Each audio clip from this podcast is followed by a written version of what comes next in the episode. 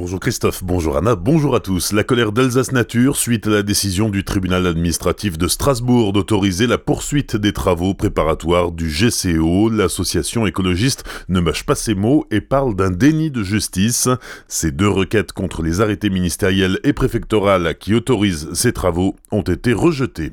Un projet illisible, c'est ainsi que la CFDT Alsace a qualifié la déclaration commune signée le 29 octobre à Matignon en vue de créer la nouvelle collectivité européenne d'Alsace Selon les cadres du syndicat, à part une plaque minéralogique unique et le retour du nom Alsace, le reste du projet est plutôt flou et dépendra beaucoup de la future loi. La secrétaire générale de la CFDT Alsace appelle Brigitte Klinkert et Frédéric Bierry à clarifier l'avenir des deux conseils départementaux et le fonctionnement de la nouvelle structure. Elle estime qu'en l'état, le projet ressemble à un mauvais remake de la collectivité unique d'Alsace sanctionnée lors du référendum de 2013.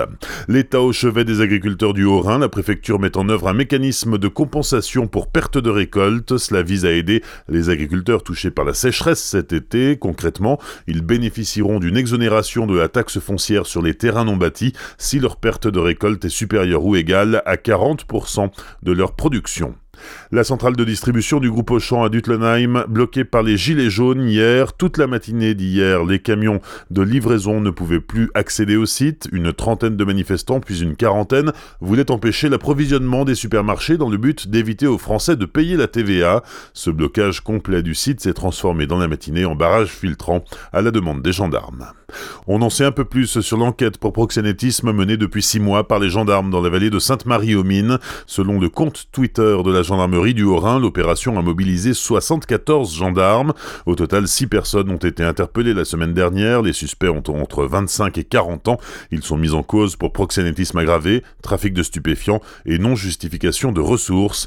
D'après les enquêteurs, ils ont prostitué une jeune femme pendant deux ans, un business qui leur rapportait entre 1000 et 1300 euros par jour. Quatre suspects ont été placés en détention, deux autres sont sous contrôle judiciaire, tous seront jugés le 7 janvier devant le tribunal correctionnel Colmar.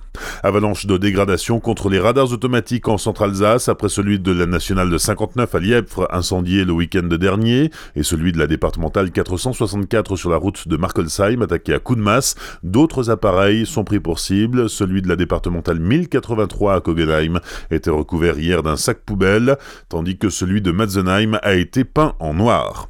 Un cheval tombe dans une fosse à Chervillers, c'était hier en début d'après-midi rue des Acacias. Cette fosse était vide et mesurait 2 mètres de profondeur un vétérinaire a donné un sédatif à l'animal pour le calmer. Une quinzaine de pompiers est ensuite intervenu pour remonter le cheval à la surface. Un mot de sport, il y avait du handball hier soir, 11e journée de Pro League, défaite amère des Violets de Célesta face aux Normands du SMV Handball 20-22. Toujours en handball, deux jeunes violets sont convoqués en équipe de France cadet. Simon Gégère et Clément Franck participeront au tournoi des quatre nations du 19 au 23 décembre à Bilbao en Espagne. Avant cela, ils suivront un stage de préparation à partir du 17 décembre à la Maison du Handball à Créteil. À Célestat, le marché de Noël sera inauguré demain soir. Après les discours officiels et l'allumage des illuminations, les Célestadiens pourront découvrir en avant-première le mapping vidéo sur la façade de l'église Saint-Georges. Sur la place du marché vert, la patinoire accueillera petits et grands jusqu'au 6 janvier. Inauguration demain en présence du patineur artistique Brian Joubert, une initiative de l'association de commerçants Les Vitrines de Célestat. Bonne matinée et belle journée sur Azure FM voici la météo.